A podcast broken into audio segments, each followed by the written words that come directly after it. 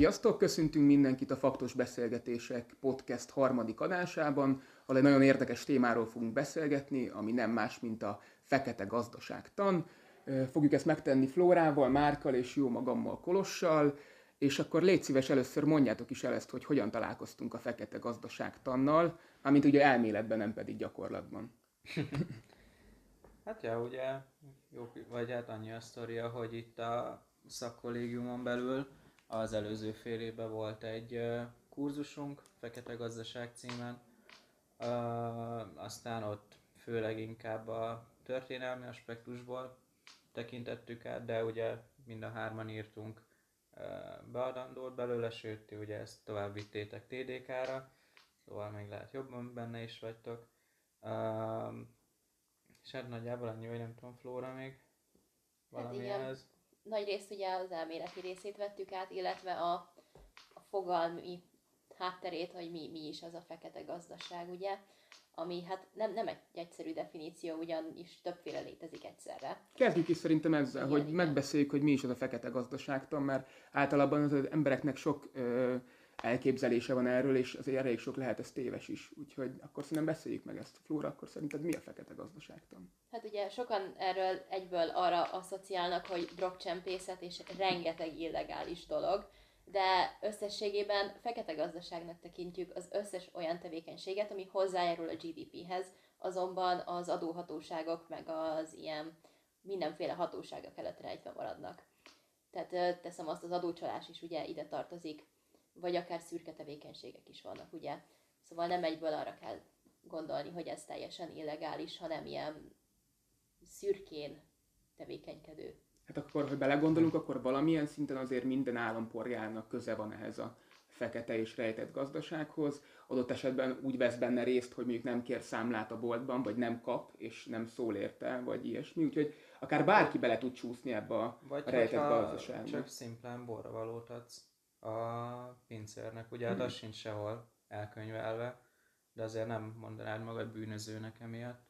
Szóval, hogy a kettő valóban nem, nem, nem egy és ugyanaz. És azt még szerintem azért emeljük ki, hogy, hogy ráadásul ugye, hogy ennyire hétköznapi dolog ez, a GDP hatalmas százalékát teszik itt. Szóval a 20 százaléka a GDP-nek, az rejtve marad a, a, az állam háztartástól és az államtól, és, és azokat csak ilyen rejtett gazdasági tevékenység formájába termelik meg. Igen. És akkor hogyan csúszik bele valaki, vagy tényleg most beszéltünk így borravalóval, de hogy, hogy vannak esetleg annak elméleti hátterei, hogy hogyan kezd el valaki rejtett gazdasági tevékenységet aktívan végezni? Igen, hát többféle tényező is szerepet játszik ebben. Az egyik fő tényező az, az, az egyrészt az állam felé való bizalom. Tehát, hogyha valaki nem bízik az államban, vagy vagy úgy gondolja, hogy az a pénz, amit ő befizet az államnak adók formájában, az, az nem jó helyre kerül, vagy nem lesz visszaforgatva a gazdaságba, ez is hatalmas szerepet vállal ebben. Illetve hát az intézmények minősége is rendkívül fontos. Hogyha nem jól működnek, akkor az emberekben, hát egyrészt a bizalomra is hatással van, tehát csökken a bizalom. És, és így inkább elmennek a fekete gazdaság irányába, úgy gondolom. Hát igen, meg ugye ezt meg lehet, vagy úgy még amikor ezt elkezdték kutatni, akkor ugye inkább egy ilyen hagyományos modellt építettek fel, ahol igazából csak azt hasonlították össze, hogyha hogy az, hogyha valaki valami rejtett tevékenységet csinálnak, milyen nyeresége van, és a másik oldalon, hogy mi a, a kockázat, hogy me- mekkorát bukhat ezen, és akkor ezt összehasonlították, és akkor, vagy a, ugye a modell szerint, és akkor, hogyha ez megéri, akkor, akkor uh, tudom, részt vesz adócsal, vagy stb. De amúgy ugye ezt már, ezt már szinte azonnal rögtön meg is cáfolták a, vagy a rend, tehát mm. empirikus kutatásokkal, hogy azért, hogyha valóban ez a modell működne, akkor minden ember adót csalna valójában. De tehát, hogy azért ez egy jóval összetettebb probléma, olyasmik, és akkor itt jönnek elő olyasmik, amit te mondtál most Flóra, hogy akkor a bizalom, vagy igazából, ami szerintem még egy nagy dolog az a, ez a morális ilyen uh, kockázat, vagy nem is tudom, tehát vagy összességében, tehát csak az, hogy ugye hát az van, hogy be kell fizetni az adót, és akkor tudom, azért valószínűleg így, tehát így rosszul érzed magad azért, mm. hogyha Beszéltetek most nem... itt, tényleg itt a, a, azokról az aspektusokról, amik mondjuk az intézmény felé ö, arról beszélünk, igen, és de te a kutatásodban ugye, ha jól tudom, te viselkedési szempontból is megvizsgáltad ezt a témát. Ott, ott milyen, milyen eredményeket kaptatok? Igen, mi ugye ezt az egyetemisták körében vizsgáltuk, tehát nagy, nagy részt közgazdaságtant tanulók körében vizsgáltuk egy négy szereplős fogoly dilemma alapú kísérlettel. Hát lényegében döntési opció volt, hogy vagy befizetik az adót, vagy nem. És ami fontos, hogy mi nem vettünk figyelembe szankcionálást, illetve nem igazi pénzbe játszottunk, szóval nem feltétlenül mindenki úgy viselkedett, ahogy, ahogy a valóságban tenné, de meglepően azt tapasztaltuk, hogy, hogy nem önérdekkövetőek az emberek, és nagyon sok esetben például, hát igen, aki volt, aki végig egyedül fizette be az adót, annak ellenére, hogy senki más nem fizetett, és ő ezzel, ezzel nem járt jól. És nagyon negatív kifizetései lettek a végén. És hát igen, ez, ez a pozitív adómorálnak tudható be. Úgyhogy na- nagyon fontos, hogy az adómorál milyen egy országban. És, és tényleg, nem tudom, ugye a szakirodalmi áttekintéseknél, vagy ilyesminél nézhetek-e ilyenbe bele, hogy, hogy mondjuk a másik országokhoz képest Magyarországnak milyen az adómorálja? Vagy a fiatalok között milyen az adómorál? Erről mit gondoltok? Hát őszintén erről kevés irodalmat találtunk, hogy az adómorál milyen. Olyan vizsgálat rengeteg van, hogy így a posztszocialista országokban ugye teljesen más, hogy állnak hozzá az emberek, meg a fekete gazdaság mértéke is más. És például Magyarország a térséghez képest nem, nem áll rosszul, ezzel a 22-23 százalékkal így a 2010-es években. Azonban például Csehországtól és Szlovákiától le vagyunk maradva, ott sokkal jobb, kisebb ez a mérték, amelyben az emberek adót csalnak. És szerintetek lehet valahogyan, valahogyan ö, csökkenteni ezeknek a mértékét? Mert most beszéltünk erről, és azt látjuk, meg azt mondjátok, hogy, hogy most ez így 2010-es évek óta ez ilyen konstans 20% körül van a GDP arányosan. Hogy, hogy akkor nem, nem csökken sehogy se, nem próbálja meg az állam semmilyen eszközökkel szankcionálni esetleg a, a, a fekete gazdaságtan tevékenységét, a fekete gazdaság tevékenységét? De nyilván. Hát ugye most azért a utóbbi, tehát most itt a 2010-es években volt több ilyen erre irányuló intézkedés is, ami hát ez úgy, hát devés mondhatni, de is a, a talán a leghatékonyabban sikerült ez a online pénztárgépeknek a bevezetése és kötelezővé tétele. Ugye hát ezzel igazából nagyjából lehetetlenné tették az áfacsalást, és ugye vannak is ilyen kutatások erről, hogy vagy úgy néz ki, hogy azért ez több cégnek be is tette a kaput, amikor ezt kötelezővé tették, és inkább leúzták a rolót, mert most pillanatra magamhoz is ragadnám a szót, mert tényleg mi is a dolgozatunkban ugye arról beszéltünk, mi a kata adórendszer változtatását vizsgáltuk, ugye most a katát megváltoztatták, hogy 3 millió forintos éves bevétel után már újra 40%-ot kell ugye adózni, és nem csak azt, a, azt az 50 ezer forintot, vagy adott esetben 75 ezer forintot.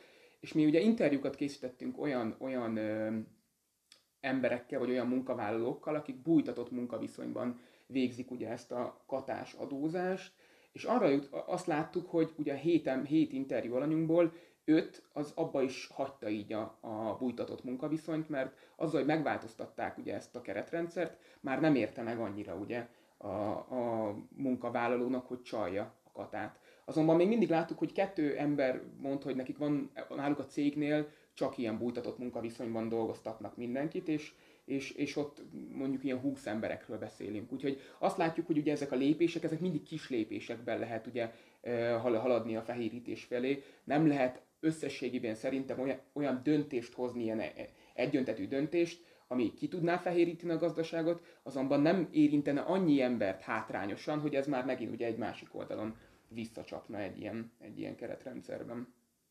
Hát igen, amúgy amit még itt azért érdemes megemlíteni, hogy azért a ilyen fekete tevékenységek, hogy mekkora arányban ö, vannak jelen, az azért erősen szektorfüggő. Tehát ugye, amit klasszikus például szoktak hozni az építőipar, ahol nagyon magas az ilyen rejtett tevékenységek aránya, de ugye van például az nem is tudom, most, hát az is még itt a 2010-es évek elején volt erről pár cikkezés, hogy, a, hogy az ilyen futárcégeknél is nem jelentették be, vagy minimálbérre jelentették be a dolgozókat, és amúgy az érdekes, erről majd még most beszélhetünk, hogy, hogy milyen, ugye ezzel, hogy rejtett tevékenységet végeznek egyes cégek, ezzel azért a piaci versenyt azt erősen torzítják, vagy hátráltatják, mivel ugye tehát azok, akik pedig ugye rendesen befizetnék az adót, vagy ilyesmi, ők azért így hátrányba kerülnek ezáltal, és ez volt megfigyelhető ezen a futár piacon is, hogy az, aki rendesen próbálta, tehát legális körülmények között működni, az egyszerűen nem, nem tudott profitábilis lenni, nem, nem tudott megmaradni a piacon. Beszéltünk most már tényleg itt akkor adómorálról, beszéltünk itt tényleg, hogy ez a versenyre hogy hat, hogy, hogy mi, mik a belső motivációk, mik az intézményi következmények, ami miatt kialakul ez. Egy dologról szerintem még nem beszéltünk, ami nagyon fontos lenne, az pedig az ellenőrzések. Ti esetleg, amikor, amikor néztetek ezeknek a témának utába, mit láthatok az ellenőrzésekkel kapcsolatban? Azok mennyire tudnak mondjuk elejét venni egy fekete gazdasági tevékenységnek, milyenek Magyarországon mondjuk a jelenlegi ellenőrzéseknek a száma, hogyan történik ez, ezekről esetleg Flóra, hogyha tudnál hát, beszélni azt hozzáteszem, hogy ugye nagyon fontos ezeknél minél inkább növeljük annak a mért valószínűségét, hogy valaki ebbe lebukik, annál kevésbé szeretne ebbe belemenni. Illetve a büntetések mértéke is nagyon számít, hiszen pont ez, ami megakadályozza abban, hogy te ebbe belekezdj. Mert hogyha nagyon nagy valószínűségének gondolod azt, hogy te ebbe le fogsz bukni, és utána jó nagy bírságot kell fizetned, akkor, akkor valószínű nem kezded el. Míg hogyha úgy érzed, hogy á, hát ez most belefér, úgyse derül ki, nem, nem nézi meg senki, akkor, akkor így sokkal nagyobb valószínűséggel fogsz ebbe belekezdeni. Nagyon érdekes, hogy ezt mondod, mert nálunk is ugye a kutatásban résztvevők, mindenki kiemelte azt, hogy ezzel a kataadózással kapcsolatban még sose ismertek olyan embert, aki lebukott volna vele, vagy hogyha ha lebukott volna, lett volna bármilyen következménye. És amíg az embereknek az az érzésük mondjuk egy ilyen bújtatott munkaviszonyjal kapcsolatban, vagy rejtett gazdasági tevékenységgel kapcsolatban, hogy ezt csak meg lehet úszni, és nincs arra esély, hogy lebukjanak, akkor nyilván egyre nagyobb lesz a, a vonzereje egy ilyennek, mert hát azért a, a, a, a kifizetés oldalon, meg a hasznosság oldalon azért mindig ott lesznek a, azok a pozitívumok, hogy ha valamit rejtett gazdasági tevékenység útján érjük el, az valószínűleg olcsóbb lesz, vagy nekem, nekem kedvezőbb lesz. Igen, amúgy, de amúgy itt, uh, amit Flóra ugye, vagy tehát amit így valamennyire említettetek most, hogy azért itt egy komoly információs aszimetria van jelen, tehát hogy általában azért a cégek nem, nem igazán tudják, hogy mi ez a pontos valószínűség, inkább csak így a környezetüket látják, hogy hát nem tudom, ő is masszívan csalja az adót, nem bukott le, hát akkor miért ne csinálhatnám én is. De, de nyilván aki meg már tapasztalta a környezetében, hogy valakit jól megbírságoltak, az azért óvatosabb lesz ezzel kapcsolatban, és ez, ez szerintem amúgy érdekes. Itt, a, itt azért fontos valamennyire médiának a szerepe szerintem ebben. Mert most magyar példa amúgy annyira nem jut eszembe, hanem most két, uh, egyrészt beugrott az, hogy nem tudom, valami nagy hír volt ebből, hogy, hogy uh, Messi-t is ilyen adócsaláson kapták, meg volt valami híres amerikai uh, is, akinek most nem ugrik be a neve, vagy ki volt, de hogy, de hogy tényleg, és hogyha ebből ilyen nagy hírt kavarnak, hogy nem tudom, elkaptuk, meg izé, lebuktattuk, tehát, és akkor ezzel azért érezhetik azt az emberek, hogy ú, hát akkor amúgy én sem vagyok itt annyira biztonságban, mert lehet, hogy, hogy akkor én, én jövök ezután, vagy nem tudom, ez mit gondoltak. Mindenképpen, és én, én, én inkább azt érzem, hogy, hogy tud-e működni, vagy inkább ez egy kérdés, hogy tud-e működni esetleg úgy a rejtett gazdaság, hogy csak az egy, az egyik ember számára, vagy az egyik fél számára előnyös ez. Mondjuk, nem tudom, a munkavállaló számára az, az semleges, és a munkáltató még pedig úgy tudja ezt mondjuk végigvinni, hogy, hogy számára meg előnyös legyen. Hogy meg tudjuk-e ezt esetleg innen közelíteni, hogyha esetleg az egyik résztvevőjét kivesszük ennek a dolognak, akkor mondjuk megszűnhetne, vagy csökkenhetne a rejtett gazdaság tevékenysége. Mit gondoltok erről?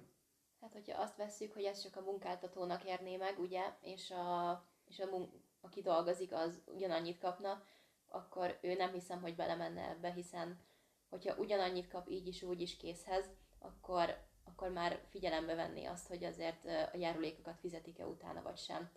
Ugyanis, hogyha ez nem lesz lepapírozva, akkor ha gondolunk itt a nyugdíjra, hogyha valaki hiszi azt, hogy lesz nyugdíja esetleg, mondjuk nagyon sokan ezt már nem gondolják, de aki az, abban reménykedik, hogy lesz, annak uh, nyilván ez nem fogja megérni. Hogyha ugyanannyit kap, akkor inkább elmegy dolgozni oda, ahol rendesen be van jelentve.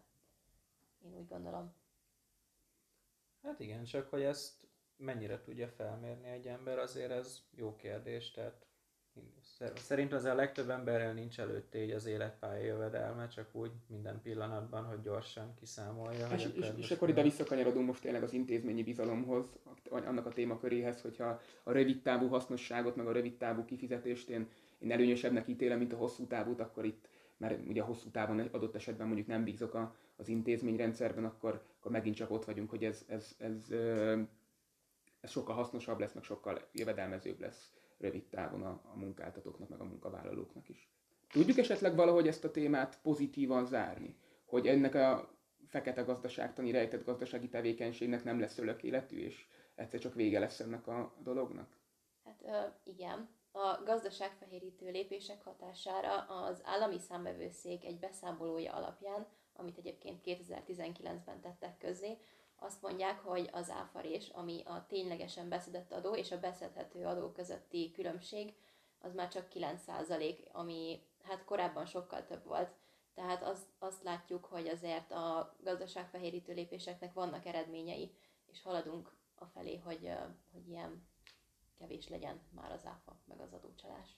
Meg igen, meg, vagy, bo- bocsi, tehát hogy azért uh, van bőven ilyen lépés, és uh, hát annyira erről nem tudok kutatás, de, a, de az ilyen szimpla sajtó, ilyen portfólió, meg uh, adó online, akármik, azok azért összességében olyan uh, hangnemű cikkeket hoznak le, hogy, hogy javul a helyzet, meg hogy már kevésbé van jelen.